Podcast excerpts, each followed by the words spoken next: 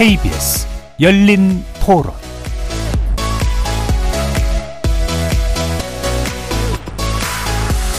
안녕하십니까. KBS 열린 토론 정준희입니다. 직장이 확보되거나 고정적인 수입이 들어오면 그거에 대한 심리적인 안정감이 있을 텐데 그런 것도 없이 막연히 700만 원 갖고 독립한다면 그거에 대해서 오는 심리적 불안감이 있지 않을까.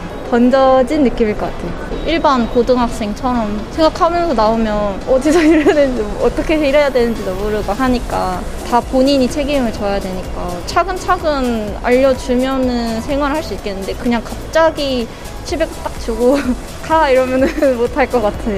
뭐 사회적인 그 약제에 대한 장치는 많은 것 같은데 제가 생각해도 해도 해도 부족할 것 같아요. 그래도 이제 하나씩 해나가는 게 중요할 것 같고 조금씩 후원을 하는데 많이 도와주고 싶어요. 아, 금전적인 어린들이 자립할 수 있도록. 그리고 외롭잖아. 교육을 잘 시켜야지 서로서로. 그런 걸 잘해주는 나라가 선진국이지. 사실 저도 그렇고 보통 많이 관심을 가질까 싶은 부분이 있어요. 그러니까 더 알려지지 않고 공감대가 형성되는 예, 그런 계기가 된다면 좋을 것 같고 많은 고민이 필요할 것 같아요.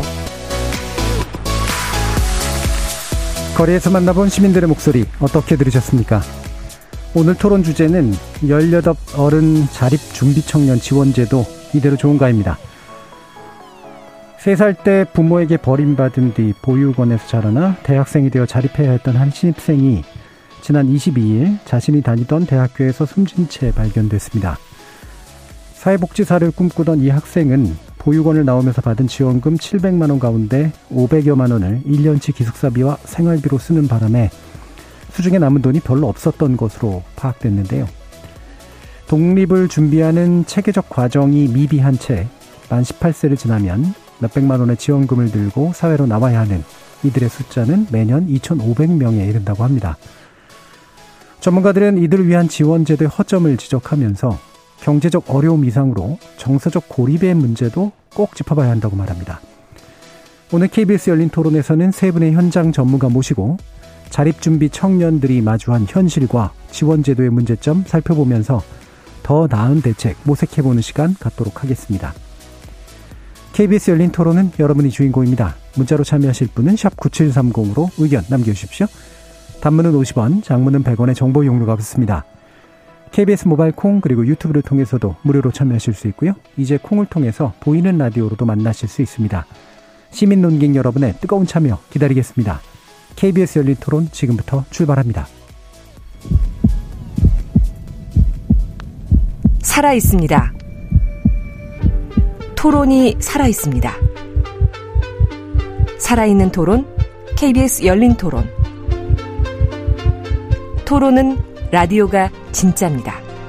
진짜 토론, KBS 열린 토론.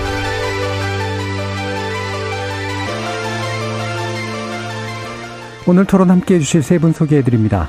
먼저 사회적 기업 브라더스 키퍼의 김성민 대표 나오셨습니다. 네, 반갑습니다. 자, 그리고 손자영 아름다운 재단 campaigner 함께 하셨습니다. 네, 안녕하세요. 손자영입니다. 그리고 정익중 이화여대 사회복지학과 교수 자리해 주셨습니다. 네, 안녕하십니까. 본격적인 논의에 앞서서 어, 활동하시는 부 영역에 대한 간단한 소개도 한번 들어보면 좋을 것 같은데요. 일단 브라더스 키퍼 예, 영어입니다만 대충 짐작이 가는 내용이긴 합니다. 어떤 부분인지 좀 소개해 주실 수 있을까요? 네, 먼저 저희의 경력을 말씀드리면 저는 세살에 보육원에 입소를 했고요. 네, 17년간 보육원에서 생활했고 저희 브라더스 키퍼는 어 이렇게 아동 양육 시설을 퇴소한 자립 준비 청년에게 안정적인 일자리와 또 자립에 필요한 다양한 프로그램을 제공하기 위해서 설립된 사회적 기업입니다. 예. 음, 뭔가 이제 보육원이나 보육 시설의 경험을 가지고 있는 분들을 돕고 또한 자조하는 서로 돕는 이제 그런 사회적 기업으로 어, 소개를 해 주셨네요. 자, 그러면 손자영 캠페이너님이 어, 아름재단, 아름다운 재단에서, 어, 인식 개선, 관련된 인식 개선 프로젝트를 운영 중이시라고 들었습니다. 관련된 내용도 좀 알려주시죠. 어, 저는 이제 자립준비 청년에 대한 차별과 편견에 대해서 좀 목소리를 내고 있는 활동을 하고 있는데요. 네. 저는 그 편견들이 조금 미디어에서 좀 많이 파생되지 않았나라고 예, 예. 생각을 해서 미디어들이 조금 바뀌어야 되지 않, 나에 되는 목소리를 당사자들과 함께 예. 내는 활동을 하고 있습니다. 예, 미디어가 잘 안 바뀝니다. 네. 그래서 어려우실 텐데 제 전공이 영역이라. 근데 이따가 아마 그 내용들 좀더 자세히 말씀 주실 부분인 것 같고요. 상당히 중요한 영역이죠. 자 그리고 어, 정익준 교수님은 저희 열린 토론의 단골 손님이시기도 합니다만 초대해 주셔서 감사합니다. 어, 이 내용 도 되게 중요해서요. 이게 네네. 과연 이제 이른바 예전에는 보호 종료 아동이라고 불렀다고 들었는데 자립 준비 청년이라는 개념 이게 어떻게 제도적으로 규정되어 있는지 좀 말씀 주시죠. 네.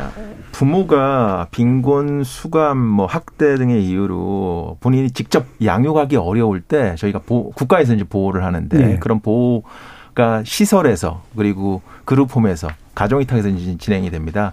그런데 이제 만 18세가 되면 그런 보호가 종료가 되거든요. 그래서 이제 보호 종료 아동이라는 네. 표현을 네. 썼는데 어 18세 종료되는 아이들도 있지만 여러 가지 이유로 뭐 그 장애가 있다거나 음. 아니면 그 학교를 다닌다거나 그런 경우에는 보호가 연장되는 경우들도 있었습니다. 근데 어 작년에 법이 개정되면서 25세까지 네. 어 본인이 원하는 경우 음. 그 시설에 있을 수 있도록 이렇게 했기 때문에 지금은 뭐 만 18세만 어 퇴소한다 이렇게 얘기할 수는 없고 한 네. 25세까지도 어 보호 종료 아동이라는 이름으로 하기는 이제 음. 나이가 많기 때문에 그렇죠. 그러니까 보호 종료 아동이라고 이제 얘기하기는 더 이상 어려운 거죠. 음. 그래서 어, 명칭을 또 보호 종료 아동이라는 말이 와닿지도 않고요. 음. 그래서 이제 자립 준비하는 청년이다. 예, 그래서 예. 자립 준비 청년으로 명칭을 약간 변경한 것으로 이렇게 예, 알고 예. 있습니다. 제도적 변화도 또 취지도 어느 정도 그 자립 준비 청년이라는 네. 개념 속에 좀 더 잘 담길 것 같다라는 생각이 드는데요.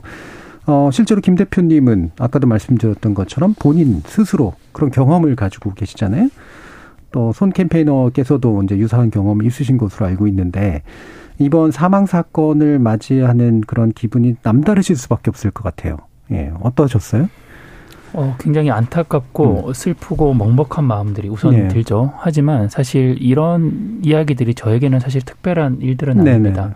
뭐 코로나 이전에는 1년에 두세 명, 뭐 많게는 다섯 명까지 자살을 시도하거나 뭐 삶을 포기하는 음. 친구들, 포기하기를 시도한 친구들의 소식이 들렸는데 최근에는 일주일에 한두 명 정도는 거의 네. 정기적으로 이런 소식들을 듣는 것 같아요. 음. 그래서 어, 참 이런 것들이 익숙해지면 안 되는데 음. 너무 자주 들려오는 소식들이라 마음이 더 괴롭고 힘들기도 합니다. 예, 뭐 그 정도라는 건 상당히 구조적인 문제라는 그런 얘기인데요. 예, 송 캠페이너님 어떠세요? 어, 저도 다리 준비 청년 당사자로서 예. 18세에 이제 대학을 갓 입학한 새내기 친구가 음. 뭔가 그렇게 스스로 목숨을 그렇게 했다고 생각을 하니까 저도 좀 안타깝고 속상한 마음이 들기도 했고 윤성민 대표님이 말씀하신 것처럼 저도 여러 번 조금 들었던 이야기들이라 예. 아 이게 또 조금씩 계속 반복되고 있구나라는 생각을 하기도 했어요. 예. 네. 정 교수님도 당연히. 네, 뭐 일어나지 음. 않아야 할 일들이 또 일어났고요. 이런 날 일이 일어났기 때문에 또 관심을 가지는 거고 음. 이제 계속 어 아이들에게는 일상인데 저희는 어 이런 사건이 있을 때만 어 관심을 갖는다라고 이렇게 생각이 되고 저는 이렇게 자살이 늘어나는 거는 베르테로 효과처럼 네, 예. 주변의 아이들이 한 명씩 한 명씩 죽어가는 것이 전염성처럼 음. 계속 전염된다라고 이렇게 생각이 되고 이런 자립준비 청년들을 자극할까 이제 어, 두렵고 그렇기 때문에 이런 친구들에게 위기 상담 이런 것들이 좀 필요하지 않을까 이런 생각도 네. 하게 됩니다. 네. 어, 말씀 전염이라는 표현을 쓰셨는데 아무래도 이게 이제 그 인적 네트워크가 굉장히 제한적인 그 그룹이잖아요.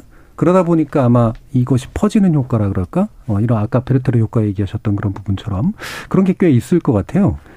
어떻습니까, 김성대? 어, 실제로 이제 네. 자립준비 청년들은 서로가 서로에 대한 소식들을 굉장히 네, 신속하게 네, 빠르게 네. 듣기도 합니다. 음. 그래서 어, 선배들이 또 후배들이 어떻게 살아가는지 누구보다 잘 알고 있거든요. 음.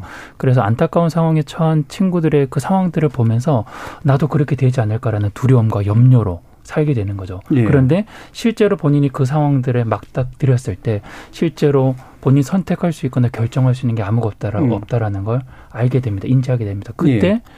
어쩌면 우리 아이들이 자신의 삶을 스스로 포기하는 상황들 네. 경우들이 생기지 않을까 대화를 하면서 그런 것들을 굉장히 많이 느꼈거든요. 네. 네. 그러니까 가족 같은 역할을 하는 사람이 죽은 건데 음. 가족은 아니기 때문에 자살 생존자로 인정을 받지 못하는 네. 거예요. 그러니까 뭐 자살 예방센터에서도 음. 뭔가 도와줄래도 도와줄 수 없는 그렇군요. 연결이 되지 않는 예. 그런 구조인 거죠. 그래, 예. 그러니까 음. 저는 약간 이 친구들에게 위기 상담처럼 음. 뭔가 개입이 좀 있어 있었으면 좋겠다. 주변에 있는 친구들이 분명히 있을 거라는 생각이 들거든요. 음. 그래서 그렇게 하면 좋지 않을까 이렇게 생각이 예. 됩니다. 그러니까 그 자체도 엄청난 충격인데 실제로 지원을 받기는 어려운 좀 묘한 조건이고 동시에 이제 그 되게 어려움에 처하면 자신도 모르게 이쪽으로 이제 마음이 막 기우는 그런 행동들이 나온다든가 이런 것들이 충분히 있을 것 같아서 아, 이런 정서적 측면들을 상당히 좀 중요하게 봐야 될 것 같은데요. 어, 손 캠페이너님은 이런 정서적 고립이라고 하는 게 현재 확실히 제, 제게 제일 심각한 문제라고 좀 판단이 되시나요? 어, 저는 경제적인 지원도 그렇고, 음. 어떤 관계적인 것도 그렇고, 심리적인 것도 그렇고, 뭐 하나가 정말 이게 다 중요, 이게 제일 중요하다라고 네. 말을 할 수 없고요. 어떤 그런 지원들이 다 적절하게 조금 조합이 되는 네 조합이 되어야 된다고 저는 생각을 하고요. 예. 근데 조금 자립준비 청년 당사자에게는 정서적인 어떤 고립이 조금은 힘이 음. 들 수도 있을 것 같기는 그 해요. 고립의 문제를 해결해 주는 음. 게. 네네. 네.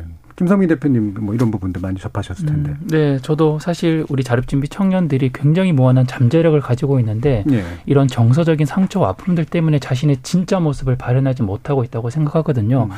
실제로 현재 지금 아동양육시설을 퇴소한 친구들을 제가 만나와 보면 이 중에 80%가 공황장애나 우울증 약을 복용하고 있습니다. 음. 이건 정말 심각한 수준이거든요. 그런데 이 아이들이 과연 어떤 환경에서 어떻게 자랐길래 사회 나오자마자 이런 약을 달고 함께 음. 나오고 있을까에 대해서 저는 그래서 우리 자립준비 청년에 대한 관심들 너무 감사하고 중요하지만 아이들이 생활하고 있는 이 환경에서 아이들이 어떻게 자라고 어떤 시스템 안에서 길러지는지 정말 그곳은 안전한지 예. 안전한 상태에서 사회로 나오는 건지에 대한 부분도 점검이 음. 필요할 거라고 생각합니다. 그러니까 자립이 돼야 되는 것 이후에 생기는 문제보다도 그 이전부터 이미 사실은 생기고 있었다는 그렇죠. 얘기겠네요. 네네. 어, 뭐 생활 시설에서 이제 생활하는 아이들 같은 경우에는 어, 보통 아이들보다 지금 현재 그 정신과 약을 복용하는 비율이 굉장히 높습니다. 네네. 네. 그러니까 그 이유가 도대체 무엇인지에 대한 파악이 있어야지 되는데 음. 물론 부모로부터 분리되는 게 굉장히 큰 충격이긴 하죠. 그런 충격 이외에도 굉장히 다양한 심리 정서적 지원들이 그 안에서 이루어지지 않고 계속 뭐 곰기 때문에 아마 음. 이런 일들이 이제 벌어지는 게 아닌가 이렇게 생각이 되고 그러면 어, 저는 시설에 있는 동안은 국가의 관리를 받고 있기 때문에 뭔가 계속 좋아져야지 되는데 음. 좋아지지 않고 어, 나와서도 또 약을 먹어야 되고 이런 거는 어, 있는 동안에 제대로 된 치료나 뭐 관리가 되지 않은 게 아닌가 이런 음. 생각도 하게 됩니다. 네. 경험에 비춰봤을 때 손 캠페이너님 어떠세요? 그러니까 그 안에서의 심리적 그런 그 어려움 같은 것도 있으셨을 것 같고 나올 땐 더 막막했을 것 같고. 네, 아무래도 음. 보육원 생활이라는 게 개인의 어떤 공간이 없고 단체로 조금 네. 생활을 하다 보니까 심리 정서적으로 조금 어려움도 있었던 거는 네 저도 동의를 하고요. 음. 근데 저는 보육원을 퇴소하고 나왔을 때 그 막막함도 예. 굉장히 컸었던 것 같아요. 음. 갑자기 낯설게 환경이 바뀌고 많은 친구들과 살다가 이제 혼자 자립을 잘 해나가야 되니까 내가 과연 잘 할 수 있을까? 내가 잘 자립을 해나갈 수 있을까에 대한 그런 걱정도 굉장히 저는 컸었던 것 같거든요. 예. 네. 스스로 이제 내가 강해져야 된다라고 이제 마음을 이제 다잡는 그런 경험들을 가지셨다고 들었는데. 네네. 네. 그것만으로 사실 되겠습니까?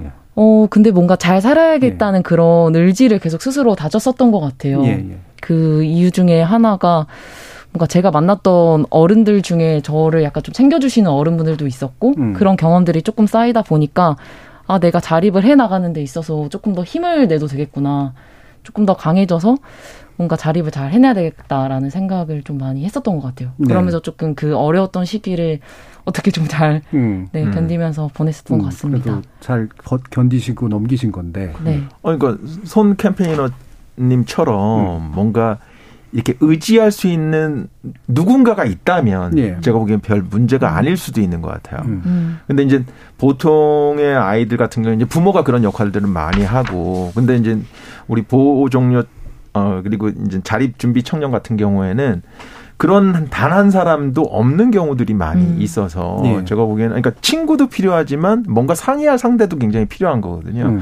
그러니까 그런 상대가 없는 경우들이 많이 있어서 그러니까 그런 분들을 어떻게 어뭐 음. 공식적으로 뭐 비공식적으로 이거 만들어줄 수 있는 노력들이 굉장히 필요하고 지금은 네. 이제 비공식적으로 있는 거죠. 음. 공식적으로 만들려는 노력들이 좀 필요하지 않을까 이런 생각이 네. 듭니다. 그러니까 제도적으로는 예를 들면 뭐 좀 이따 경제적 지원 관련된 얘기는 하겠습니다만 경제적으로 뭐 약간의 지원들은 진행된다고 하더라도 제도상으로 예를 들면 누군가 이렇게 일종의 가디언을 이제 붙여준다거나 음. 뭔가 제도적으로 보장해준다 이것이 지금 현재로서 없다는 얘기잖아요. 그렇죠. 이후에 제가 말씀드리기도 할 거지만 음. 그래서 사회적 가족 제도라는 걸꼭 네. 도입해서 아이들이 사회에 나왔을 때 이제 모든 것들을 스스로 선택하고 결정하고 그리고 책임까지 져야 되잖아요. 네. 그때 어 아이들 스스로가 그런 결정과 선택들을 해야 되다 보니까 이 시기에 범죄나 사기 사건에 굉장히 많이 음, 빠지게 됩니다. 그렇겠죠.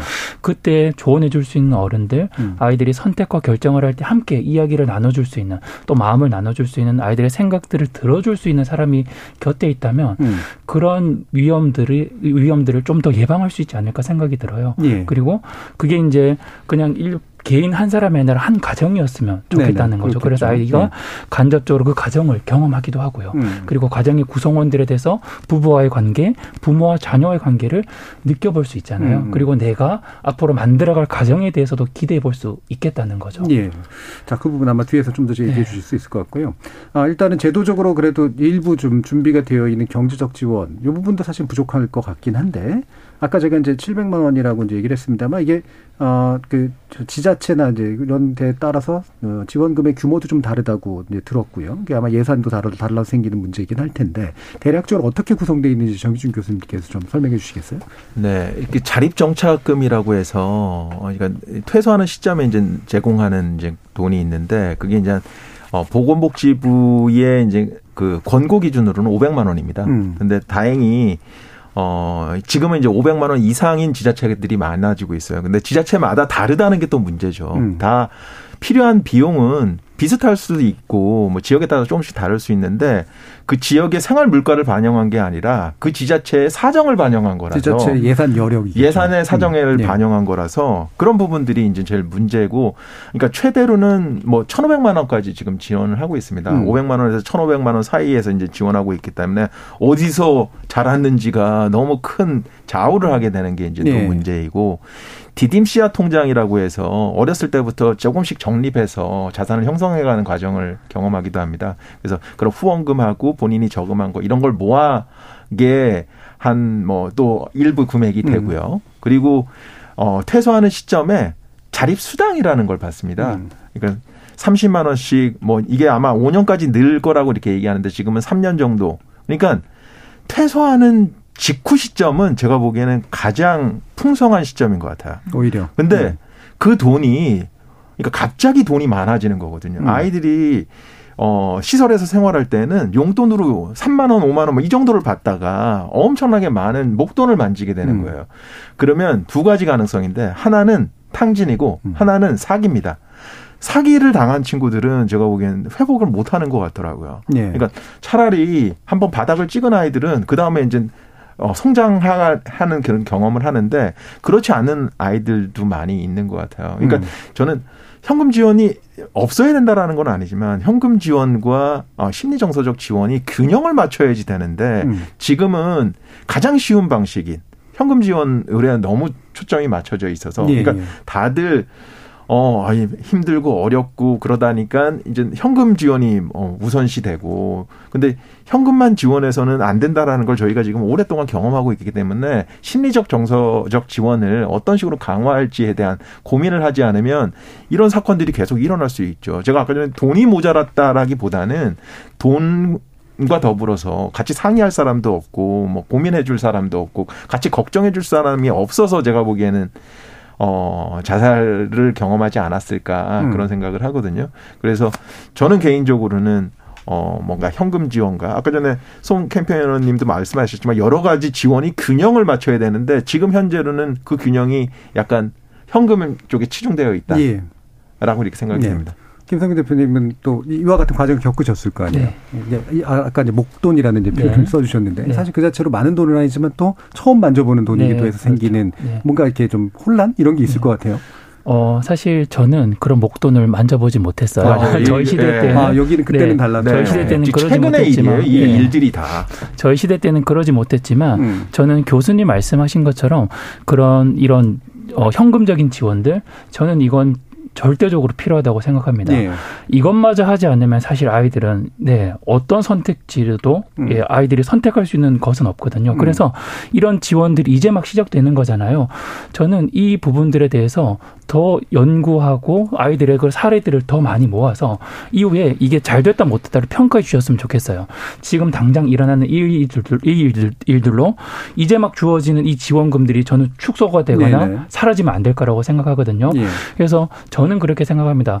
아이들을 먼저는 살려놓고 봐야 돼요. 음. 이후에 이제 아이들이 어떻게 자라갈지 고민하면 되거든요. 그런데 음. 이런 지원금조차 없다면 아이들은 스스로 삶을 포기할 수밖에 없는 상황까지 그럼 정말 나락으로 떨어질 수밖에 없, 습니다 그래서 어, 너무 중요한 건 사실 그래서 아동양육 시설 안에 있을 때 이 자금들을 어떻게 사용할지 좀더 예, 좋은 교육들 음. 또좀 더 체계적인 그런 시스템 안에서 아이들이 그렇게 어, 이 돈을 이렇게 써야 되고 저렇게 써야 되는구나라는 것들을 계획하고 나온다면 예. 너무 좋겠죠. 예. 예. 그래서 저는 이런 지원금들에 대해서는 앞으로 더 확대되어져야 된다고 생각해요. 예. 그리고 시행해보고 나서 5년 혹은 10년 뒤에 이게 맞는지 안, 안 맞는지 음. 좋은 건지 아닌지 평가를 그때도 늦지 않았다라고 네. 생각합니다. 그 가장 적합한 방법을 찾아내야 될 텐데 네. 이거를 이제 목돈으로 주는 게 나을지 아니면 약간 분할해가지고 며칠에 걸쳐서 안정적으로 이제 쓸 수 있도록 만들어 주는 게 나을지 또 심리적 지원뿐만이 아니라 돈을 어떻게 만들고 쓸 것인가의 문제에 대한 이제 체계적인 어, 준비를 시켜주는 그런 과정 이런 것들도 상당히 중요할 것 같고요. 네.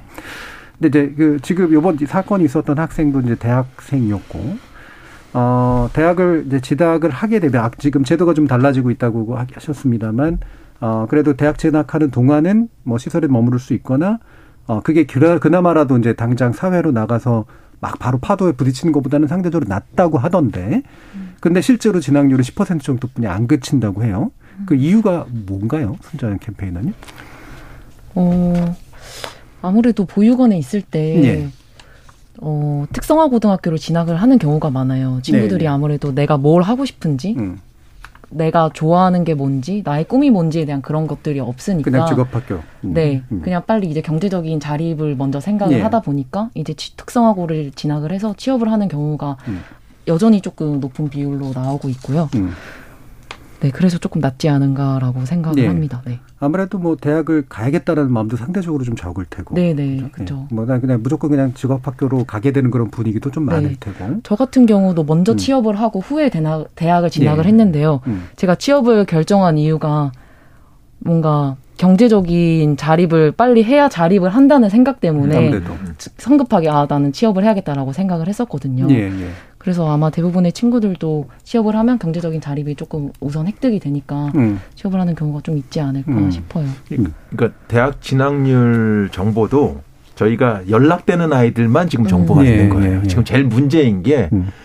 보호 종료 어 해서 이 자립 준비 청년의 상황을 정확히 아는 사람이 없습니다. 음. 음. 그러니까 현황에 대한 파악이 지금 연락되는 사람들을 중심으로 되어 있는 게 어, 지금 현실이고요.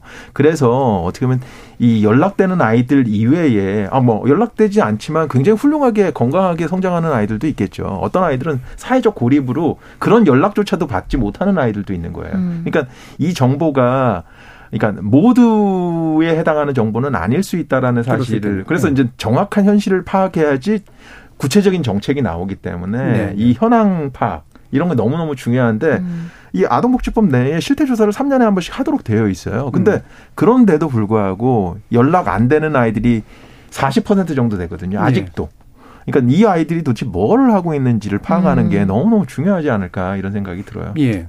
그래서 이게 통계치를 정확하게 이제 다 믿을 수도 없는 이제 그런 상태이긴 한데 뭐 진학률 10%도 실제로 10%인지 그다음에 보면 실제 이제 음 100명 가운데 5명 음, 5% 정도가 어, 사회구선으로 정착한다라고 하는데 이것도 이제 사실은 정확한 숫자인지도 잘 모르긴 그렇죠. 하겠어요. 네. 어떻습니까? 사실 이거는 제가 항상 하는 얘기예요. 음. 제가 만나는 100명 음. 아이들이 있다면 만약에 아 제가 100명의 친구들을 만난다면 그중에 5명 정도만 정말 자신의 삶을 네. 바로 살아갈 수 있는 환경과 네. 형편을 갖추고 음. 있어요. 음. 그래서 어, 그래서 제가 많은 분들이 왜 자립준비 청년과 관련해서 왜 나쁜 이야기만 계속 언론에 이야기하냐. 음. 아니요, 저는 그런 적이 없거든요. 네, 네. 어, 하지만 우리가 좋은 이야기를 해야 될 때가 있고 그렇지 않은 문제를 제기해야 될 때도 있다고 생각해요. 네, 네. 오히려 좋은 이야기를 했을 때는 모른 척 무관심할 때가 훨씬 많았습니다. 하지만 음. 이런 안타까운 현실들을 이야기했을 때 정부나 국회가 이제 스스로의 역할들을 했었거든요. 음. 그래서 실제로 우리 아이들이 그렇습니다. 우리 선자연 캠페인에도 캠페인에도 너무 잘 알겠지만 음. 저희는 이제 선배나 동료들이나 후배들이 어떻게 살아가는지 네. 누구보다 잘 알고 있거든요. 그렇군요. 이건 절대 감출 수가 없어요. 네. 말씀하신 것처럼 정말 보건복지부에서 어, 계속해서 발표하는 그 통계 자료들이 정확하지 않다라는 건 항상 알고 있고요. 음. 실제로 전 찾아가기도 했었습니다. 음. 담당자를. 예. 예. 그랬더니 그분이 사과를 하시더라고요. 음. 이게 현실과 맞지 않다라는 것에 예. 대해서. 실제로 저희가 지금 만나고 있는 청년들 저희 동료들이죠. 어쩌면 저희들에게는 가족이죠. 네. 예. 그 가족들이 정말 힘들고 어려운 상황 가운데 살고 있다라는 거. 음. 네. 결국에 이런 제도적인 어떤 대책을 마련하기 위해서는 정말 실태가 어떤지를 명확하게 아는 게 아마 급선무일 것 같은데 여기서 가, 잠깐 더불어민주당 강선 의원 전화 연결해서요. 이 관련 지원제도의 문제점 그리고 국회 차원의 대책에 대한 이야기를 좀 한번 나눠볼까 합니다. 강선 의원님 안녕하세요. 네, 안녕하세요. 반갑습니다. 강선우입니다. 네, 지금 이제 그 자립준비 청년 지원안을 담은 아동복지법 세 건이 지난해 국회 본회의를 네. 통과해서 이제 일정한 제도 개선이 이루어진 것 같긴 합니다 네, 네. 예, 강 의원님께서 이제 대표 발의하신 법안이라고 들었습니다. 어, 네, 관련된 맞습니다. 내용 좀 소개해 주시죠. 어, 이 문제 처음 들여다봤을 때만 해도 그때는 보호종료 아동은 만 18세가 되면은 이 아이가 자립 능력이 있는지 없는지 관계없이 그냥 세상에 툭 떨어뜨려 지는 그런 상황이었거든요. 그래서 요거를 최소한 요거에 대해서 조금 손을 봐보자 해가지고 제가 어 아동복지법 개정안을 발의하게 됐고요. 음. 그리고 그중 세 건이 국회 본회의를 통과를 했습니다. 네. 음 내용을 주요 내용을 설명을 드리자면은 아, 아동 본인의 의사에 따라서 이 최대 보호 기간을 만 18세로 돼 있었잖아요. 네. 그러면 만 18세에서 24세까지 상향하는 네. 그런 법적 근거를 마련을 했고요. 그게 음. 하나 한 가지고 그리고 두 번째로는 자립준비 청년에 대해서 이 실태 조사를 내실화해야 된다라는 네네. 규정을 만들었습니다. 그 앞서도 말씀하셨지만 정확한 현실을 알아야지 음. 이게 지원도 할 수 있고 예상 규모도 파악할 수 있고 또 편성도 할 수 있는 거 아니겠습니까? 근데 음. 지금까지는 이 실태 조사를 물론 해오긴 해왔으나 그럼 이게 현실을 충분히 반영하고 있는 실태 조사냐 전혀 그렇지 않았었거든요. 네. 그래서 요거를 내실화할 수 있는 그런 규정을 만들었고요. 그리고 또 아이들이 시설 퇴소 이후에 이제 고고고 뭐 목돈이라면 목돈이라고 할 수 있는 고 몇백만 원 들고 예. 세상에 내던져지는 거 아닙니까? 그러면 이 자립을 좀 뒷받침을 해보자. 음. 이렇게 고개 돌려가지고 어디를 찾아가야 될지도 모르고 누구한테 얘기를 해야 될지도 모를 때 그래도 전화를 해볼 수 있고 찾아가 볼 수 있는 곳 한 곳은 좀 만들어 보자라고 예. 해서 자립 지원 전담 기관 설치를 할 수 있는 그 근거도 예. 마련을 예. 했습니다. 예. 자 이렇게 이제 그 주도하셔서 이제 좋은 제도적 변화를 어쨌든 만들어내신 셈인데 이런 네. 조건에서 이제 그 최근 이제 문제가 됐던 대학생 사망 사건을 접하시니까 여러 가지 네. 좀 생각이 드셨을 것 같아요.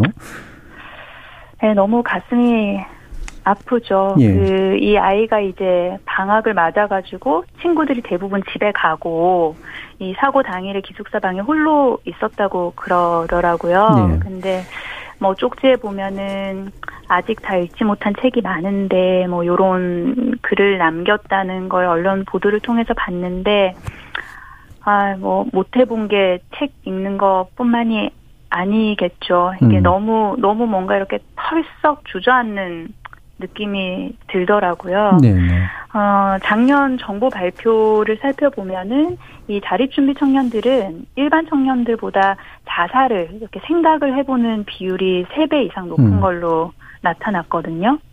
그러니까 기댈 곳 하나 없는 거죠. 기댈 곳 하나 없는 세상에 돈 몇백만 원 딱 주면서 야, 너 나가. 어, 그러면 어떻게든 버티고 이리도 굴러보고 저리도 굴러보고 홀로 서야 되잖아요. 네. 그러니까 그 상황의 버거움, 무게, 이런 걸 생각을 해보면 저는 이번 사건 또한 명백한 사회적 참사라고 생각을 하고요. 음. 그리고 조금 더 말씀을 드리자면 탁상 행정의 결과가 아닌가 예, 그런 예. 생각이 듭니다. 예, 탁상 행정이라는 표현을 써주셨는데, 그러니까 이게 지금 제도를 좀 바꿔놓은 것들이 아직은 이제 정착돼가지고 뭔가 효과를 발휘하기는 이제 좀 전일 텐데요. 네. 예, 기존에 있는 행정적인 부분들이 상당히 좀 문제가 많았다 이렇게 판단하시나 봐요. 맞습니다. 음. 맞습니다. 음. 어, 대표적인 게 자립정착금 같은 경우인데요. 예, 예. 이게 이걸 현실화해야 된다라는 지적은 계속해서 있었죠. 그래서 이 자립정착금이 처음에 500만 원에 불과했었거든요. 네. 그런데 이제 문재인 정부 시절에 그럼 자립준비 청년에 대한 지원이 좀 어떻게 좀 강화를 해보자라고 해서 나온 결과가 이제 올해 보건복지부가 전국 지자체에 권고를 합니다. 자립정착 금 기준을 800만 원으로 상향을 해라라고 예. 하는데 이게 권고예요. 권고. 권고. 의무가 아니고. 음. 그러니까 이 지자체 장의 어떤 관심도에 따라서 매우 달라질 수 있고요. 음. 또 재정 여건에 따라서 이 지원금 규모가 큰 차이가 날 수 있거든요. 음. 어, 저희 의원실이 보건복지부로부터 자료를 받아보니 지자체별로 어떤 곳은 500만 원, 어떤 곳은 1,500만 원. 네. 그러니까 내 어느 곳에서 어, 쉽게 말해서 내던져지느냐, 세상으로 나오게 되느냐에 따라서 천만 원이 차이가 나는 거죠. 예, 예. 어, 이번 광주에서 숨진 친구 역시 이 보건복지부 권고 기준인 800만 원에 미치지 못하는 음. 700만 원 손에 쥐고 나왔던 거죠. 예. 자, 이렇게 그러면 이제 정착금도 좀 더 현실화해야 될 필요가 있고, 그리고 권고를 맞습니다. 넘어서서 국가가 좀 어느 정도 책임을 확실히 질 수 있도록 맞습니다. 만들어주는 부분. 네네. 관련 법안도 준비하고 계시는 것으로 알고 있고요. 맞습니다. 예. 그러니까 어디 지역에 사는 아이는 500만 원, 음. 어디 지역에 사는 아이는 1,500만 원을 받는 거는 이거는 상식적으로 생각을 해봐도 문제가 있다는 생각이 들지 않습니까? 네네. 그래서 이 국가 또 지자체가 자립준비 청년에게 매년 일정 금액의 자립 정착금을 정해서 음. 지급을 좀 해보자. 라는 그런 내용의 아동복지법 개정안 발의를 준비 중이거든요. 예. 그래서 만약에 요 법이 국회 본회의를 통과를 하게 된다면 이 아이가 사는 지역이 어디든지 간에 똑같은 수준의 자립정책금을 받을 수가 음. 있게 됩니다. 네네. 그런데 뭐 여전히 그 금액이 많다, 넉넉하다, 현실적이다, 충분하다라고 보기는 음. 어렵죠. 그럼에도 불구하고 그럼에도 불구하고 이거를 조금 조금 조금씩 한 발씩 나가보자. 그래서 결국에 궁극적인 목 목표는 이 안정적인 자립이 가능한 수준으로 상향을 시키는 그런 목표를 행해서 가고 있고요. 예. 그리고 이 금액도 굉장히 중요하지만 이 금액을 지급하는 동시에 이게 어떻게 지급되느냐 그리고 이 현금 관련해 가지고 어떤 교육을 해줄 수 있느냐, 음. 어떤 지원을 함께 해줄 수 있느냐, 그것도 정말 이렇게 한한 패키지로 예, 예, 고민을 해야 되는 그런 일들입니다. 예, 저희가 이렇게 여기서 패널 분들과 논의했던 이야기들을 다 이렇게 어, 의원님께서 다 이미 인지하고 계시고 뭔가 준비를 해주시고 있는 것 같아서 상당히 좀 네. 다행이다는 생각이 좀 드는데요. 음, 기타 열심히 하겠습니다. 예, 기타 네. 좀그 후속 작업으로서 또 필요한 부분이 네. 이제 있다면 어떤 게 있을지 강조해 주시고 싶은 부분 뭘까요? 어, 요거 이외에 저희가 또, 어, 이후에 조금 관심있게 보고 있는 부분이 의료비거든요. 음. 그래서 이 보호가 종료돼서 취업을 하, 준비하는 내지는 이제 뭐 취업고 선상에 조금 그 문턱에 있는 그런 자립준비 청년들 같은 경우에는 의료급여 사각지대에 놓일 수 있는 경우가 굉장히 예. 많습니다. 그러면은 그, 그 틈새를 어떻게 메워줄까 고민을 하다가 어, 이와 관련해서는 긴급 의료비 지원 제도 이런 거 강화를 할 수 있는 근거를 음. 만드는 걸 좀 살펴볼 계획이고요. 예. 그리고 또 아동 시설에서 생활하는 아동의 경우에는 이 복지부가 아니라 지자체에서 음. 아동 용돈을 지급하는 사업을 진행을 하고 있기는 해요. 예. 근데 문제는 아까도 말씀드렸다시피 지역별로 차이가 발생을 하거든요. 음. 그리고 지역별 차이뿐만이 아니라 이 지급되는 용돈이 얼마냐 살펴보면은 대개 초등학생 경우 같은 초등학생의 경우는 한 월에 만 오천 원, 예. 중학생은 월에 이만 오천 원, 고등학생은 월에 한 삼만 원. 그러니까 이 말도 안 되게 적은 편이죠. 음. 그래서 요, 요 용돈의 상향, 그리고 이 용돈을 주면서 또 어떻게 이렇게 경제 교육과 함께 갈 네네. 것인가. 어, 그래서 용돈 지원 외에도 아동에게 여러 가지 지원책이 또 있기는 하지만 이 전반적으로 아이들이 또 학교에서 생활을 할 때, 어, 경제적 어려움이 없는지 또 있다면은 이 학교 내에서 겪는 이런 경제적 어려움에 대해서 어떻게 좀 개선을 할 수 있는지 그런 거 한 세 가지를 중점적으로 예. 앞으로는 살펴볼 예정입니다. 알겠습니다. 강선 의원께서 워낙 또 이 부분에 대해서 지속적으로 관심을 가져주시고 또 실질적인 변화도 이끌어내고 계시니까요. 국회에서 더 많은 노력과 관심 부탁드리겠습니다. 오늘 감사합니다. 네, 네 그렇게 하겠습니다. 고맙습니다. 예, 더불어민주당 강선 의원과 말씀 나눠봤습니다. 자, 이렇게, 어, 국회에서의 이야기들을 좀 해봤는데요. 어, 아까 좀 논의하려다가 이제 만 했습니다만, 사실 이제 정착 하는 과정이 굉장히 어렵고 그중에 실제로 정착의 율도 굉장히 떨어지는데 대부분이 기초생활수급자의 정도에서 그거에 의존해야 되는 그런 상태에 있다고 하더라고요. 정 교수님 그런 부분에 대해서 좀 말씀 좀 주시겠어요? 그러니까 뭐 워낙 생활비가 모자라기 때문에 저는 음. 뭐 기초생활수급이라 그래서 나쁘다고 생각하지는 네. 않습니다. 네. 어, 필요한 순간은 받아야 된다라고 이렇게 생각이 음. 되고 근데 이제 지금 40% 정도가 되거든요. 그러니까 5년 정도로 따져서 음. 이것도 아까 전에 연락되는 아이들의 비율이기 때문에 어느 정도인지 정확하게 파악은 안 되고 있어요. 근데 저는 어, 뭐, 이런, 아까 전에 실태조사 막 얘기를 예. 또 중간에 하셨는데, 이게 실태조사를 지금 정확하게 파악하기 위해서는 그래도 연락이 되는 초기 단계, 음. 그러니까 저희가 자립수당을 네네. 어 3년 동안 30만 원씩 어 지원한다라고 음. 얘기를 했잖아요. 그 30만 원 지원할 때 그냥 돈만 지원하는 게 아니라 아이들에게 어떤 상황과 조건인지를 물어보는 것만 해도 네. 제가 보기에는 충분한 정보를 또 확인할 음. 수 있을 거라는 생각이 들거든요. 정책과 정책 간의 연결도 많이 안 되어 있어요. 그래서 지금 어 저희가 국민기초생활보장 수급을 받는 사람과 지금 이, 이 자립정착금을 이제 하는 것과 이것도 보건복지부 내에서 부처가 다르거든요. 예, 그러니까 예.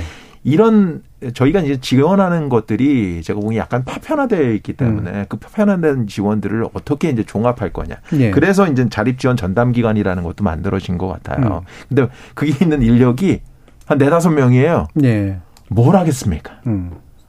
그러니까 이게 사람이 하는 일이기 때문에 뭔가 제가 아까 전에 말씀드렸던 것처럼 아, 현금 지원 되게 중요하죠. 근데 저희는 현금 지원에 너무 초점이 맞춰져 있다라는 게 제가 문제 제기예요. 네. 현금 지원을 없애라는 뜻이 아니라 현금 지원과 더불어서 이거를 아주 어 효과적으로 효율적으로 활용할 수 있도록 하기 위한 뭐 멘토들이 지원한다든지 음. 심리 정서적으로 지원한다든지 이런 것들이 이제 필요한데 그런 부분들은 너무 부족한 상황이기 때문에 저희가 어, 이 한 사람이 어떤 내용을 어떻게 받고 있는지를 좀 명확하게 파악하고 그리고 어떤 부분들이 부족한지를 이제 하나씩 하나씩 얘기할 수 있는 구조를 갖추는 그래서 어 뭐 뒤쪽에도 얘기가 나오겠지만 예.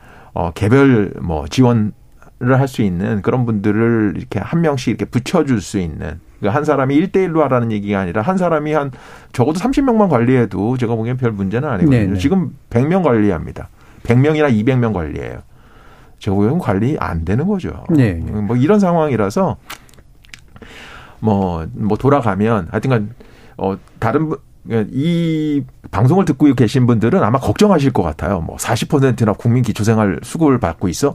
근데, 어, 걱정하지 마시고, 이 친구들이 어, 어떻게 보면 자립하기 전까지 이런 것, 이런 지원까지도 받아야지 성장할 수 있는 거거든요. 네. 그래서 그걸 너무 걱정하실 필요는 없다. 네. 이렇게 얘기를 드리고 싶습니다. 그러니까 네. 항상 어, 국민 기초생활수급을 이렇게 많이 받는다. 이렇게 보도도 되고 그러더라고요. 네, 네. 근데 저는 어, 이거를 그런 식으로 바라보면 안 된다라고 음. 말씀을 드리고 싶습니다. 네, 그 기초생활수급자로 남아 있는 게 이게 마치 자립에 실패한 거거나 아니면 그런 건 아닙니다. 자립을 준비하는 단계라고 네. 생각이 됩니다. 그렇게 볼 수는 없다. 네. 따라 지원받을 거는 다 제대로 좀 받는데 대신 이게 정책 간의 연결성도 좀 높이고 일정한 어, 좀잘 갖춰진 패키지 형태로 이제 뭔가 관리되는 것이 필요하다라는 지적 주셨는데요. 다른 두 분께서도 어, 아까 강 의원님 말씀 주신 그런 내용까지 포함해서 어떤 정책적인 부분들을 좀 짚어주실 수 있을까? 손 캠페인은 말씀도 좀 부탁드릴까요? 어, 이제 자립 좀, 자립, 퇴소 연도가 네. 늘었잖아요. 만 24세로 늘어서 제 주변의 당사자 친구는 그런 말을 하더라고요. 이제 뭔가 조금은 좀 안정적인 안정망이 생긴 것 같다라는 음. 얘기를 했어요. 왜냐하면 24세, 25세 정도의 퇴소를 하면 보호 종료 5년 이내에 지원 제도로 활용할 수 있는 게 네. 많아서 네. 내가 뭔가 아까 교수님 말씀하신 것처럼 뭔가 조금 성장할 수 있는 기회, 음, 음. 기회도 있고 내가 조금 실패해도 다시 일어날 수 있는 그런 기회가 생기는 거기 때문에 그 부분이 저는 솔직히 반갑기는 했어요. 반갑기도 네. 했고 이러한 지원 제도가 조금 바뀐 것들이 국가나 이런 많은 사람들의 관심이 있어서 바뀐 거라 저는 조금 반가운 마음도 들기도 하지만 네. 또저 저 또한 자립준비 청년 당사자로서 음. 저는 보, 보육원에 나온 지 7년이 됐지만 여전히 네. 자립을 해 나가고 있거든요. 음. 완벽하지 않아요, 음. 아직도. 음, 그렇죠. 누군가에게 도움을 받아야 될 때는 받아야 되고 자원을 활용할 때는 활용을 해야 돼서 여전히 이들을 위한 지원이 필요하다라고 음. 이야기를 하고 싶습니다. 네, 사실 네. 뭐딱 어느 선에서 자른다라고 하는 것도 참 불명료한 부분이 좀 있긴 있는데요. 김성민 대표님도 좀 말씀 네, 주시죠. 저도 이 만 18세에서 24세로 연장하는 것에 대해서 처음에는 반대를 했어요. 네. 왜냐하면 24세로 그냥 무작정 연장을 해서 음. 아이들이 오히려 이 시간, 이 4년, 5년이라는 시간을 또 버리는 시간이 되지 않을까라는 음. 염려들을 음. 많이 했는데 최근에는 사실 이렇게 늘려나간 상황들이 아이들에게는 안정감을 줄 수도 네. 있고요. 그리고 이 18세에서 24세로 연장된 이 사이 안에서 실제로 기업에서는 보호 연장된 아동들이 그래도 거주나 어 이런 것들이 명확하잖아요. 그래서 음. 그 아이들을 고용하거나 아니면 인턴십의 기회를 줄 수 있는 네네네. 그런 환경과 형편들을 만들어 볼 수 있는 또 음. 시도해 볼 수 있는 음. 것들이 많이 생기더라고요. 음. 정부에서도 마찬가지로 이렇게 24세까지 연장을 시켰으니 이후에 이제 아이들이 그런 보호가 연장이 되었을 때 어떤 정책 또 어떤 지원 어떤 교육들이 이루어져야 될까에 대한 고민들을 할 수 있을 거라고 생각이 네. 되고 네. 교수님 말씀하신 그 수급자 있잖아요. 음. 지금 우리 아이들이 이 수급을 신청한 아이들은요. 너무너무 건강한 아이들입니다. 어, 예. 예, 그건 맞아요. 수급을 신청하지 못할 정도의 상황인 아이들이 훨씬 많습니다. 예, 그래서 예. 이 방송을 듣는 우리 청취자분들이 아이들이 그런 수급을 받는다고 해서 우리의 국고가 손실된다고 생각하지 말아 주셨으면 좋겠어요. 예. 그 아이들이 나중에는요, 이 우리나라를 이끌어가는 정말 멋진 예. 올바른 사회 구성원으로 잘 자랄 거라고 저는 예, 확신합니다. 예. 뭐 그거는 당연히 써야 되는 복지 예산이기 때문에 음. 사실 그 부분에 대해서 뭐 아까워하실 분들은 없을 것 같고 어 다만 그게 이제 마치 실패해진 것처럼 네, 받아들여지지 네, 네. 않는 그건 아니라는 음. 거를 다시 한번 이제 음. 얘기를 음. 드리고 싶습니다. 예, 알겠습니다. 자, 그럼 청취자 문자들도 좀 들어와 있어서요. 한번 들어보고 가죠. 정희진 문자 캐스터. 네, 지금까지 여러분이 보내주신 문자들 소개합니다. 6632님, 가정 불화로 시설 여러 군데를 전전했다는 이야기에 마음이 아프네요. 무관심 탓에 꿈 많은 청년의 미래가 사라진 것 같아 정말 안타깝습니다. 청년들이 사회에서 자립할 수 있는 구체적인 방법들이 모색돼야 될 것 같습니다. 422님, 25세로 연장되었다고 해도 처음 사회에 나오게 되면 두렵고 힘들 수밖에 없겠죠. 체계적이고 꾸준한 지원과 관리가 필요해 보입니다. 9889님, 가족이 있어도 방황하는 나이인데 가족이 없다면 얼마나 더 힘들까요? 서주연님, 대학 진학률이 10%에 불구하고 80% 정도가 정신과 약을 복용한다는 사실 처음 알았습니다. 저뿐만 아니라 우리 사회가 너무 무관심했네요. 김진희님, 경제적인 지원 당연히 필요하지만 자립 준비 기간에 경제관념에 대한 학습이 더 중요합니다. 돈이 주어졌을 때 그 돈을 어떻게 관리하고 써야 하는지에 대한 교육이 선행돼야 하고 지속적인 관리도 병행되었으면 합니다. 라고 보내주셨네요. 네, KBS 열린 토론. 이 시간은 영상으로도 생중계하고 있습니다. 유튜브에 들어가셔서 KBS 일라디오 또는 KBS 열린 토론을 검색하시면 지금 바로 토론하는 모습 보실 수 있습니다. 방송을 듣고 계신 여러분이 시민 노객입니다. 계속해서 청취자 여러분들의 날카로운 시선과 의견 보내주세요. 지금까지 문자캐스터 정의진이었습니다. 토론이 세상을 바꿀 수는 없습니다. 하지만 토론 없이 바꿀 수 있는 세상은 어디에도 없습니다.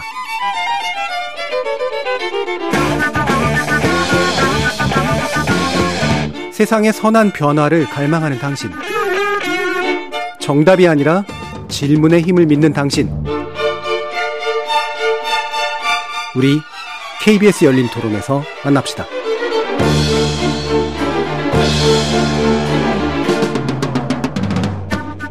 KBS 열린 토론 2부 자립준비 청년 지원제도의 문제를 짚고 있는데요. 손자영 아름다운 재단 캠페이너 정익중 이화여대 사회복지학과 교수 사회적 기업 브라더스 키퍼의 김성민 대표 이렇게 세 분과 함께 하고 있습니다. 자, 그래서 좀 더 이제 폭넓은 부분들을 좀 짚어봐야 될 텐데요. 아까 손자영 캠페이너님께서 어, 미디어 문제를 지적을 해주셨어요. 음. 그러니까 즉 인식이 굉장히 좀 왜곡돼 있다. 그리고 그로 인해 생기는 심각한 문제가 있다라고 느끼시기 때문인 것 같은데요. 관련된 내용 좀 말씀 주시죠.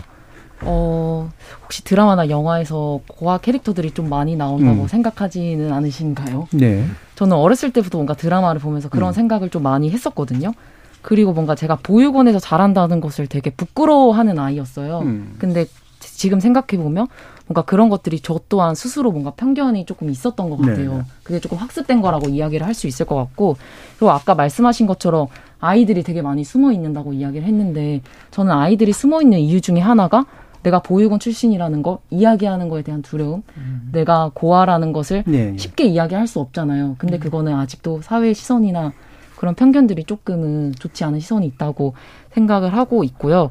그래서 제가 드라마나 영화 웹툰에 있는 고학 캐릭터를 다 조사를 했고요. 어, 예. 그리고 그런 고학 캐릭터에서 조금 반복되는 그런 패턴들을 발견을 했어요. 음. 근데 거의 다 조금 부정적으로 좀 음. 많이 나와서 저희 당사자 친구들을 좀 모아서 만약에 우리가 작가라면 음. 어떻게 바꾸고 싶을까 이런 이야기를 모아서 미디어 생산자나 제작자들 그리고 대중들에게 조금 목소리가 닿는 그런 활동을 하고 있습니다. 예. 그러면 네. 좀더 더 들어가서 얘기를 해보면, 그러니까 그 드라마라는 게 이제 원래 현실을 일부 반영하는 요소도 있고, 네. 또 과장, 의도적으로 과장하는 요소 또는 무지해서 과장하는 요소도 있잖아요. 그렇죠. 사실은 반영을 해도 그 자체로 나가는 것도 사실 좀 문제가 있을 수 있는데 편견이나 네. 선입견을 만들어내니까 어떤 부분이 좀 확실히 좀 문제다라고 좀 보시는 거예요? 어 조금 예를 들면은 음. 어 조금 고아나 보육원 혹은 입양아라는 그런 키워드가 예. 이야기 서사적인 어떤 설득으로 굉장히 많이 쓰여요. 아. 그 사람이 범죄자나 뭐 사이코패스나 음, 그렇죠. 나쁜 네. 역할로 나왔는데 뭔가 화면으로 보여주거든요. 보육원 음. 출신이라든지 네, 이 아이의 어린 시절을 뭐. 다시 조명을 해봤을 때 어린 시절은 서사적으로 설득을 해버리면은 예. 대중으로 하여 시청자들이나 대중이 설득될 수도 있다고 저는 생각을 음, 하거든요. 음, 음. 그래서 그런 것들을 조금 이야기할 수 있을 것 같아요. 네, 되게 자동적인 네. 인과관계 문제로 네. 이제 만들어 버리는 그런 네. 부분들이 굉장히 크다. 음. 김 대표님도 이런 부분 좀 많이 느끼시나요? 어, 그렇죠. 저희 이제 음. 자립준비 청년들이 굉장히 두려워하는 건 고아, 보육원 음. 이런 단어들이 음. 들리는 것 예. 사실 그런 이야기들이 들릴 때마다 움찔움찔 하게 음. 되죠. 음. 예, 그런 상태로 그런 심의 상태로 아이들이 사용을 하고 있는데 사실 이건 아이들의 잘못이 아니거든요. 예. 아이들이 살아온 환경에서 그랬었어요. 음. 학교에서 놀림을 당하기도 하고 음. 선생님으로부터 차별 대우를 당하기도 하고요. 이런 상처 아픔들을 누군가로부터 이해받고 사랑받고 존중받았다면 아마 이 상처들이 회복이 되었을 텐데 사실 예. 아이들이 자란 환경 속에서는 그게 가능하진 않았거든요. 거거든요. 그러니까 그 상태로 아이들은 사회에 나오는 거예요. 그러니까 아이들이 잘 살아가길 바라는 게 욕심인 거죠. 음. 예, 그런 안타까운 현실들이 여전히 지금도 제가 퇴소한 18년 이전이나 지금이나 예. 너무나 똑같이 이루어지고 음. 있는 현실입니다. 예. 제 학생이 좀 이런 것과 관련 자기 공개 경험이라고 얘기하는데 음. 자기를 예. 공개하는 게 굉장히 자연스러운 행위잖아요. 그렇죠. 뭐 어떻게 보면 관계를 맺는 데서 굉장히 중요한 자기 공개를 해야지 그 음. 관계가 발전하기도 하고. 근데 아이들은 이 자기 공개를 어떻게 생각하고 있냐면 매일 어, 심사대에 올라가는 느낌이다. 음. 이런 표현을 썼어요. 네. 어떤 반응이 나올지가 너무 걱정이 된다. 음. 매번 힘들다. 뭐 이런 얘기를 한다라는 것 자체가 이게 왜 아이들이 책임입니까? 네. 이 아이들을 바라보는 사회의 시선이 편견적이고 차별적인 시선이 많기 때문에 아이들이 굉장히 힘들어한다라고 이렇게 생각이 되거든요. 음. 그러니까 아이들을 바꿔야 되는 게 아니라 우리가 바뀌어야지 되는 게 음. 맞지 않을까 이렇게 생각이 됩니다. 예. 사실은 아마 이제 스스로도 이제 그 자신을 바라보는 시각에 의해서 규정된 면이 있을 테고 스스로도 편견이나 선입견을 스스로 가질 테고요. 동시에 이제 드러내지 않아서 차라리 숨기는 게 낫더라. 라고 음. 그런 경험을 그 전에도 하는 거예요. 맞아요. 예. 음, 그런 것들이 확실히 이제 강화되는 그런 일들로 많이 음. 나타나는 것 같은데 아까 이제 그 어, 김성민 대표님께서 그런 말씀 해주셨어요. 그러니까 24살까지 연장하는 게 과연 맞을까라는 생각도 해보셨다고. 근데 확실히 이제 그게 국가가 일정한 기간 동안 관심을 더 갖고 책임을 더 갖고 준비시켜주도록 만드는 데 있어서 굉장히 필요하다라고 음. 이제 네. 느끼셨다라고 하는 건데 네. 자, 이 부분 국가는 어떤 정도의 수준의 책임을 어디까지 해줘야 되는가? 네, 제가 이제 1년에 2,500명, 3,000명의 아이들이 나오는 현상, 현실들을 이제 보면서, 아, 이거는 개인이 해결할 수 있는 문제는 아니구나. 결국 네. 법과 지원 제도가 바뀌어야 되는구나라는 걸 정말 뼈저리게 느꼈어요. 그러면서 제가 이제 국가기관의 이제 관계자들을 만나게 됐죠. 이제 그분들에게 제가 이런 사례들을, 상황들을 말씀드리면 그분들이 항상 하시는 말씀이 국가에서 성인이 되었을 때까지 잘 길러줬으면 됐지 네, 네. 언제까지 책임을 져야 되냐라는 그렇죠. 말로 항상 방어를 해오셨어요. 음, 네. 아, 이분들이 어떤 말을 드리면 과연 우리 아이들의 상황들을 이해할까? 음. 그때 제가 그분께 그런 말을 드린 것 같아요. 과장님, 과장님은 부모님이 언제까지 필요하세요? 음. 나는 부모가 언제까지 필요해? 라고 말씀하실 수 있으세요? 음. 사람은 죽기 직전까지 부모라는 존재가 필요합니다. 우리 아이들은 그 부모가 상실된 상황입니다. 네. 아이들이 언제까지 지원이 필요해라는 말은 내가 부모가 언제까지 필요해라는 것과 꼭 어, 말하는 것과 같습니다. 음. 그래서 저는 국가가 아이들의 부모 역할을 대신해 줘야 된다고 생각하거든요. 음. 그렇다고 해서 아이들이 끝까지 지원을 바라는 게 아닙니다. 네. 국가에서 조금만 더 관심을 가져주고 아이들을 네 이런 지원들을 해주면요. 우리 아이들은 정말 올바른 사회 구성원으로 잘 자라서 오히려 이 국가를 이끌어가는 인재들로 성장할 네. 거라고 저는 확신해요. 부모 봉양하듯이 국가에 기여하겠죠. 네, 네, 실제로 저희 동료들이 그렇습니다. 음. 저희가 열 명 중에 일곱 명이 자립준비 청년으로 구성이 되어 있는데요. 너무너무 일을 잘해요. 그리고 음. 실제로 다른 회사에서 스카우트해 가고 싶을 만큼 네. 예, 그런 언지를 줄 만큼 굉장히 잘 성장하고 있습니다. 음. 이렇게 자립준비 청년은 무한한 잠재력을 가지고 있다라는 것도 꼭 기억해 주셨으면 좋겠어요. 네. 제가 하나 덧붙이면은 음. 이게 우리 일반 아이들이 어 뭐 대학생이든 아니면 청년이든 실패하거든요. 그러면 어떻게 할까요? 거의 대부분 가정으로 다시 돌아가서 그렇죠. 재정비하고 회복을 한 다음에 다시 나옵니다. 심지어 캥거루족이 되기도 예, 하죠. 예. 뭐 캥거루족이 되는 아이들도 있지만 성장해서 예. 어, 어떻게 보면 건강한 청년으로 또 예. 이렇게 성장을 하는데 우리 아이들은 나락으로 떨어지면 그 다음에 다시 한번 기회를 주는 경우가 없어요. 음. 저는 국가가 아, 키운 게 다가 아니라 우리 우리가 왜 어, 성인이 됐음에도 불구하고 성인 자녀에게 지원을 한다라고 생각을 할까요? 이 뭔가 뭐 문제가 생기고 뭐 실패를 했을 때 그런 기회를 계속해서 줄 수 있는 게 부모고 국가는 왜 부모 역할을 하면 안 되나 이런 생각이 음. 듭니다. 그래서 음. 저는 적어도 두 번째 기회는 줘야 된다 그렇게 생각이 돼서 저는 그래서 연령이라는 문제도 저는 좀 뛰어넘어야지 된다고 개인적으로 생각해요. 예, 예. 그러니까 그런 연령의 문제를 뛰어넘어서 두 번째 기회를 줄 수 있는 노력이 좀 필요하지 않을까 이런 생각이 듭니다. 음. 그러니까 손 캠페이너도 아까 그 말씀 주셨잖아요. 그렇죠? 지금도 나는 여전히 뭔가가 필요하긴 한데 맞습니다. 그렇다고 막 무작정 달라고도 하기도 그렇고 되게 좀 네네. 혼란스러운 부분도 좀 있으실 것 같아요. 어, 뭔가 보호 종료 아, 자립 준비 청년 저희뿐만 네. 아니라 사람이 살아가면서 계속 누군가에게 도움을 받고 도움을 그렇죠. 주기도 하잖아요. 음. 그게 사회 구성원에서 살아가면서 되게 음. 당연한 태도인데 그러니까 그런 것처럼 저희한테 계속 그런 지원들이 계속은 아니지만 음. 저희가 그 성민 대표님이 말한 것처럼 그런 지원을 받으면 뭔가 세금으로서 저는 그럴 생각이 너무나 있거든요. 예, 예. 그런 것처럼 뭔가 국가가 예, 예. 네 저희들에게 음. 계속 지속적인 관심과 사람들의 음. 관심이 분명히 계속 필요한 부분이라고 생각이 예, 들어요. 네. 예. 저희의 꿈은 세금을 많이 내는 것입니다. 예. 돌려드리는. 네, 그렇습니다. 예.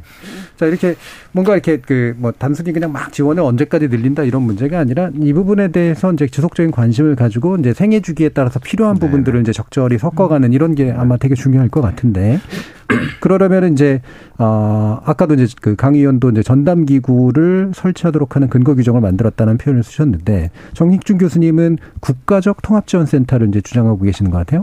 음. 아니 그러니까 그 자립지원 전담 기관이라고 지금 법에도 들어가 있습니다. 예. 그래서 이제 지금 한 10개 지자체가 지금 하고 있고 이제 다 만들어지긴 할 텐데 그 기관이 지금 뭐 제대로 된 역할을 할 정도의 인력과 예산을 구비하지 못하고 예, 예. 있다라는 게 이제 문제라고 생각이 듭니다. 그래서 그런 것들을 이제 할 수 있게 만들어 주는 게 굉장히 중요한데 뭐 그게 안 되면 그냥 또 하나의 기관이 만들어졌을 뿐이 될 가능성이 굉장히 높아서 예, 그런 예. 부분들을 그러니까 아이들에 대한 지원이 그냥 지원에서 그치지 않고 지원이 이제 연결될 수 있는 구조를 만들고 아이들이 항상 뭔가 상담할 수 있는 내가 어, 굉장히 급한데 연락할 수 있는 곳이 한 군데라도 있으면 굉장히 좋잖아요. 그런 음. 곳을 하나 하나라도 만들어야 된다 이렇게 생각이 되고요.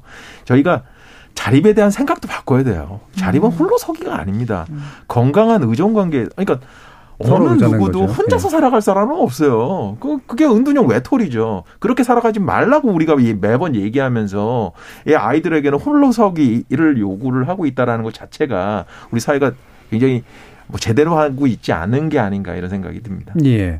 그러면 이제 뭐 이렇게 구체적인 이제 제도적인 대안들 가운데서도 보면 그 해외 사례도 많이 좀 얘기가 되는데 어, 개인당 상담사 지정 등 어, 기타의 어떤 참조할 만한 제도들이 좀 있을까 교수님께 좀 여쭤봐야겠네요. 그러니까 영국에서는 그 이렇게 뭐 여러 가지 이제 저희가 이제 해야 될 이건 퇴소하고 난 다음에 해야 될 것들이 뭐 굉장히 많이 있거든요. 음. 누구랑 같이 살아야 되는지, 어떤 일을 하고 살아야 되는지, 뭐 운동은 어떻게 하고, 뭐 돈 관리는 어떻게 하고, 뭐 이런 어, 임대료는 또 어떻게 내고 이런 모든 사안들이 뭐 본인 혼자서도 알 수 있지만 어, 한 번도 안 해봤기 때문에 네. 상의를 하고 싶거든요. 그런 상의할 만한 대상을 한 명을 적어도 한 명을 이게 지정해 주는 음. 거를 어, personal advisor라 그래갖고 예. 개별 상담사 뭐 아니면 개별 지원자 이런 표현을 쓰거든요.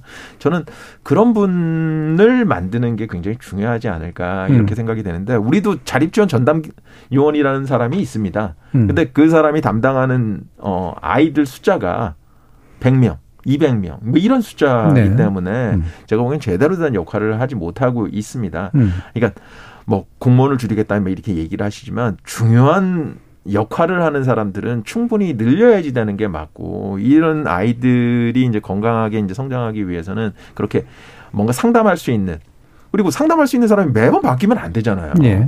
계속 오랫동안 얘기할 수 있는 분이어야 되기 때문에 적정한 지원, 적정한 처우 이런 것들도 굉장히 중요하지 않을까 이렇게 생각을 봅니다. 음, 예, 그손 캠페이너님 아까 보면 이제 비공식적이나마 뭔가 그래도 좀 이렇게 도움을 얻을 수 있는 어른들이 그래도 좀 다행히 있었다라는 말씀을 주셨는데 어, 이게 좀 더 제도적으로 하게 되면 저는 개인적으로 약간 우려가 되는 건 이게 관료적으로 문제가 해결되는 방식도 있을 수 있을 것 같아서 음. 어떤 사항이 좀 이렇게 그 괜찮을 것 같으세요? 저는 음. 자립준비 청년 당사자끼리의 지지 체계, 커뮤니티 네. 굉장히 네, 네 중요하다고 네네. 생각을 하거든요. 음. 단순히 저희 보, 보호종료 아동 이 보호 종료 아동과 그리고 먼저 나간 선배들과의 그런 지지 체계 커뮤니티가 음. 굉장히 네네. 많이 만들어져야 되고요. 음.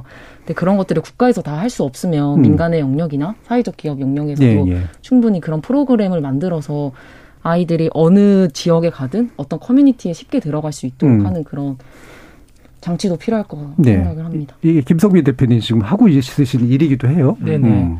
어, 실제로 우리 친구들이 선후배 관계를 통해서 음. 사실 선배는 후배들에게 어, 위로를 얻게 되고요. 네. 자존감이 회복이 됩니다. 음. 왜냐하면 아이들이 이제 선배를 바라보는 눈빛이 다르거든요. 음. 멋지게 잘 살아가는 선배들을 그렇죠. 보면 음. 선배들도 마찬가지로 아이들의 그 눈빛을 통해서 굉장히 정서적으로 많은 회복들 합니다. 그리고 자신이 어떻게 살아가야 될지 자신의 삶을 발견하고 음. 찾아가거든요. 그리고 후배들 또한 선배의 그런 모습을 통해서 아 나도 저렇게 살아야겠구나 용기와 희망을 얻게 되는 거죠.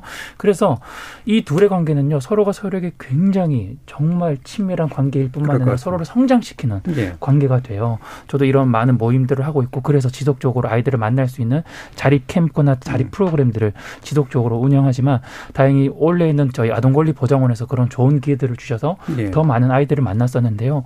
실제로 아이들이 자립 캠프에 어 교육자들이 우리 자립준비 청년들로 구성돼 있다 보니까 몰입도가 굉장히 음. 깊습니다. 그리고 뿐만 아니라 그런 자립 캠프를 통해서 아 나도 저렇게 멋진 선배들 나도 저렇게 멋진 사람이 될 수 있구나라는 기대와 희망을 품게 되는 거죠. 예, 예. 그러면서 자신의 삶을 다시 한번 돌아보고 자신이 한 걸음 더 나아갈 수 있는 용기를 얻게 되는 음. 거죠. 아까 이제 그 김 대표님께서 사회적 가족 제도라는 말씀을 네. 쓰셨잖아요. 이걸 이제 어느 정도까지 공식화시킬 수 음. 있느냐의 문제는 좀 고민을 해봐야 되긴 하겠습니다만 네. 필요성은 충분히 인정이 되죠. 그러니까 네. 가족이 어떻게 구성이 되고 어떤 가정들이 존재하고 어떻게 연결되고 나도 어떤 가정을 구성할까를 생각해 볼 수 있게 만들어주는 그런 어떤 연결고리일 텐데 네. 구체적으로 좀 생각하시는 부분들 좀 있습니까? 네, 저희가 오늘 자립준비 청년에 대해서 음. 이야기를 하고 있는데요. 실제로 자립준비 청년들이 문제를 겪고 있는 건 보호아동일 때 그런 지지체계가 정확하고 명확하지 않았다는 거예요. 네. 그래서 어, 이 보육원 아동 양육 시설은 저는 최후의 보루가 되었으면 좋겠습니다. 음. 그러니까 부모의 이혼이나 학대 등으로 부득이하게 이제 아동 양육 시설에 가야 되는 아이들이 어 최선의 선택지가 보육원이 아니라 저는 가정이었으면 좋겠거든요. 예. 음.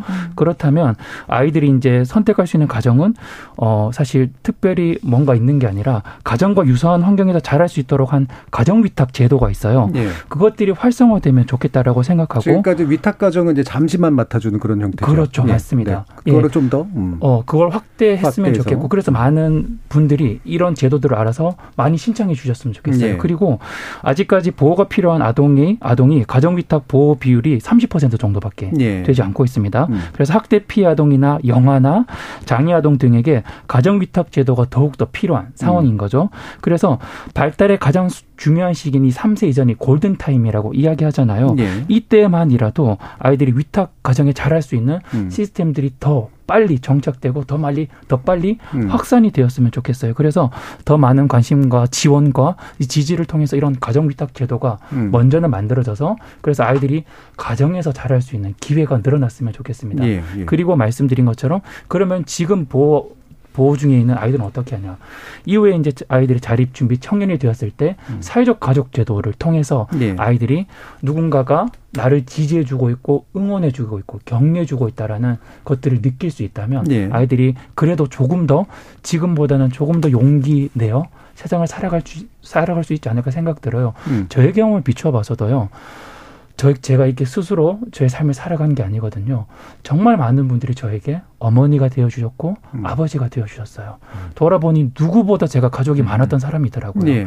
아이들에게 그런 존재가 필요하다는 거죠. 음. 그런 존재가 허락이 되어야 되는데 모든 친구들에게 허락된 삶이 아니니까 그걸 정책적으로 만들어 달라는 거예요. 음. 그래서 한 가정이 한 아이를 맡아서 네, 잘 케어해 주고 잘 격려해주고 그래서 아이가 잘 성장할 수 있도록 도와주는 그런 역할을 해줬, 해주었으면 좋겠다라고 생각합니다. 네. 이게 좀 약간 어려운 말로 하면 이제 탈시설의 네. 흐름 속에 아마 있는 걸 텐데 이 부분은 전공자로서 또 아마 생각이 많으실 것 같아요. 네, 뭐 음. 너무 하고 싶은 음. 방향인데 실제로 이제 이거는 어 정책적인 노력도 굉장히 중요하지만 일반 국민의 참여가 굉장히 중요하거든요. 그렇겠죠. 위탁 과정이 일반 국민들이 하는 거거든요. 네. 일반 국민들이 이제 참여를 해주셔야 되는데 위탁이란 말도 어렵고요. 음. 이것에 대해서 모르는 분들이 훨씬 더 그렇죠. 많으세요. 그렇죠. 아마 오늘 토론을 듣고 계시는 분들도 모르는 분들이 더 많을 음. 거라는 생각이 듭니다. 이게 굉장히 짧은 기간을 돌봐 주실 수도 있고 굉장히 긴 기간을 돌봐 주실 수도 있어요. 네. 그러니까 어, 저희가 지금 요 안에서 좀 빠진 게, 어, 원가정을 도대체 어떻게 회복시킬 거냐. 음. 요 음. 내용들이 이제 음. 빠져 있는 거예요. 그렇군요. 왜, 지금은, 어, 돌보기 어렵기 때문에 지금 국가가 돌보고 있, 있지만, 어, 원가정도 어떻게 회복시킬 거냐에 대한 고민들도 동시에 음. 이루어져야 음. 되는 게 맞거든요. 그러니까 저희가 뭐 해야 될 일이 너무 많은 거예요. 그러니까 가정위탁을 발견한, 그러니까 위탁가정을 발굴하는 것도 굉장히 중요하고, 원가정을 회복하는 걸 굉장히 중요하고.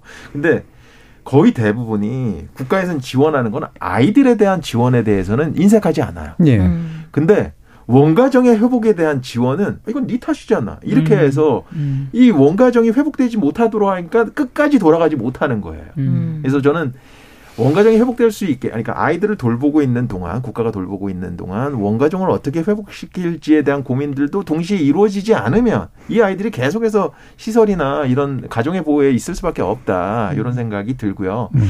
근데 이제 회복될 수 있는 부모가 있는가 하면 전혀 관계를 끊어야 되는 부모들도 있습니다. 그렇죠. 아, 예. 그러니까 음. 그런 것들을 잘, 그러니까 지원을 해봐야지 그런 걸 알아요. 음. 그러니까 원가족에 대한 지원이 아이들에 대한 지원과 동시에 음. 이게 2세대 접근이라고 했는데 이 두 가지가 동시에 이루어져야지 문제가 조금이라도 해결되지 않을까 이런 생각을 하게 됩니다. 예. 그럼 손자연 캠페이너님께 자 지금 청년들 어, 또 관련된 청년들이 어 문제 그러니까 어떻게 해야 될지 몰라서 사실은 겪게 되는 어려움들이 굉장히 많을 것 같아서 뭐 음. 뭐 예를 들면 김성민 대표님이 같은 그런 조직과 함께 하고 이러면 좋을 텐데 어 어떻게 좀 이 문제를 좀 해결해 가봐라라고 뭔가를 소개시켜 주실 그런 것들이 좀 있을까요? 어, 1차적으로 일단 본인이 자랐던 시설에 자립좀단 요원에게 말, 어, 연락을 하는 것도 음, 좋을 음. 것 같고요. 예. 그리고 지역마다 이제 자립지원 센터들이 생기고 있어서 음. 거기에 연락하는 것도 괜찮고요. 그리고 커뮤니티들의 연락을 하는 것도 괜찮아요. 예를 들어 보호종료 아동 커뮤니티들이 점점 더 많이 만들어지고 예. 있거든요. 예. 그런 곳에 연락을 해도 되고요.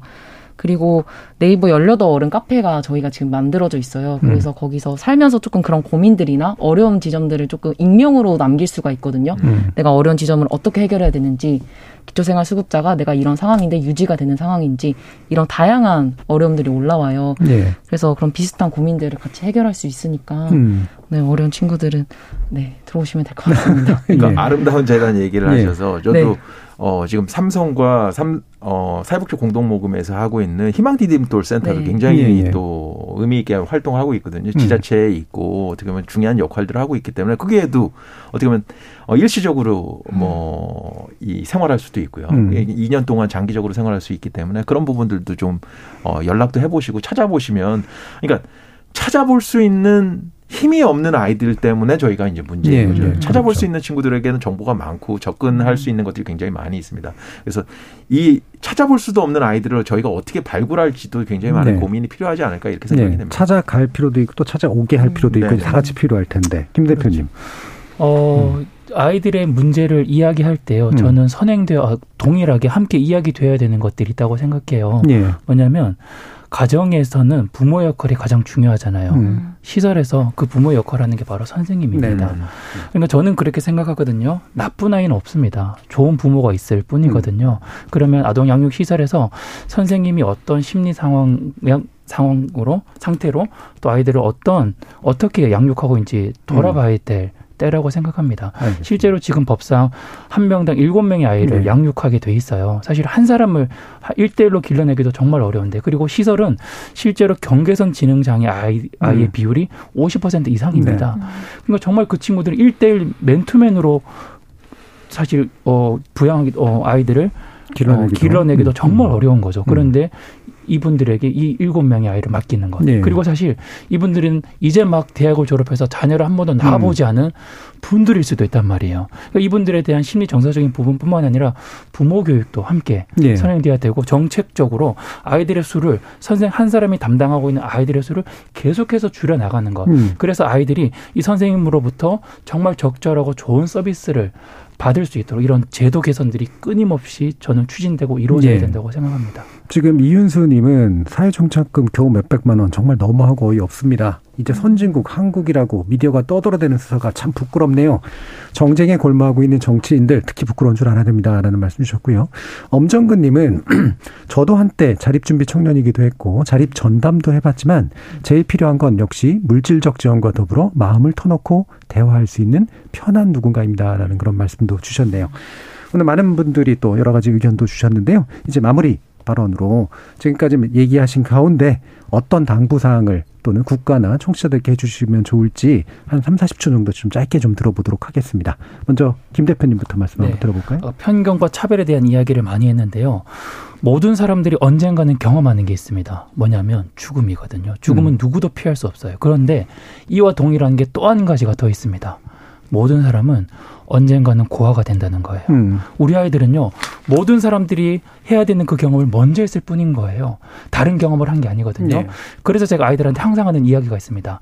사람들이 너를 편견의 눈으로 바라보더라도 너는 그 사람을 위로하는 눈으로 바라봐줬으면 좋겠어. 음. 왜냐면 그 사람들은 네가 경험할 그 삶을 살아가야 될 사람이야. 너는 많은 사람들을 위로할 수 있는 사람이야라고 음. 이야기합니다. 네. 이 한마디로 편견과 차별을 좀 깨뜨릴 수 있지 않을까 음. 생각합니다. 네. 손재현 캠페인 어, 저도 김성민 대표님과 비슷하게 자립준비 청년 당사자들이 정말 다양하게 삶을 살아가거든요. 모두가 다 못 사는 음. 것도 아니고 모두가 다 힘들게 살아가는 것도 아니고 각자가 그 자리에서 굉장히 최선을 다해서 살아가고 있어요.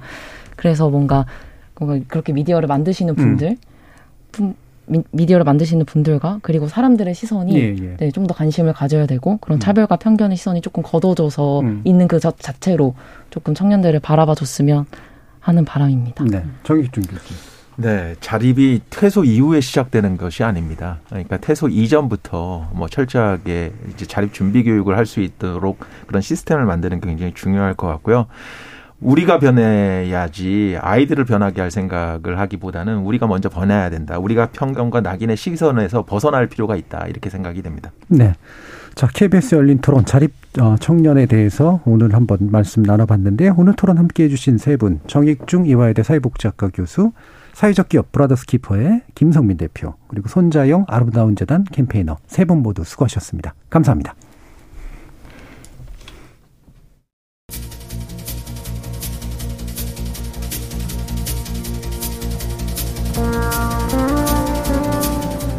자살 보도는 사실 가급적 하지 않는 게 좋고 혹 하게 되더라도 그 원인을 예단해 버리거나 방식을 구체적으로 알리지 말아야 합니다.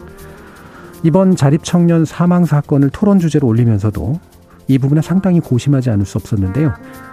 하지만 우리가 미처 신경 쓰지 못한 곳에서 누군가의 불행이 계속되고 있다는 사실 자체를 환기시키는 게 훨씬 더 중요한 문제일 거라고 판단했습니다. 우리 사회가 보육하고 자립시켜, 자립시켜줘야 할 가장 취약한 곳에 아이들에 대한 관심과 책임은 늦추지 않아야 되기 때문이죠. 참여해주신 시민 논객 여러분, 감사합니다. 지금까지 KBS 열린 토론 정준이었습니다.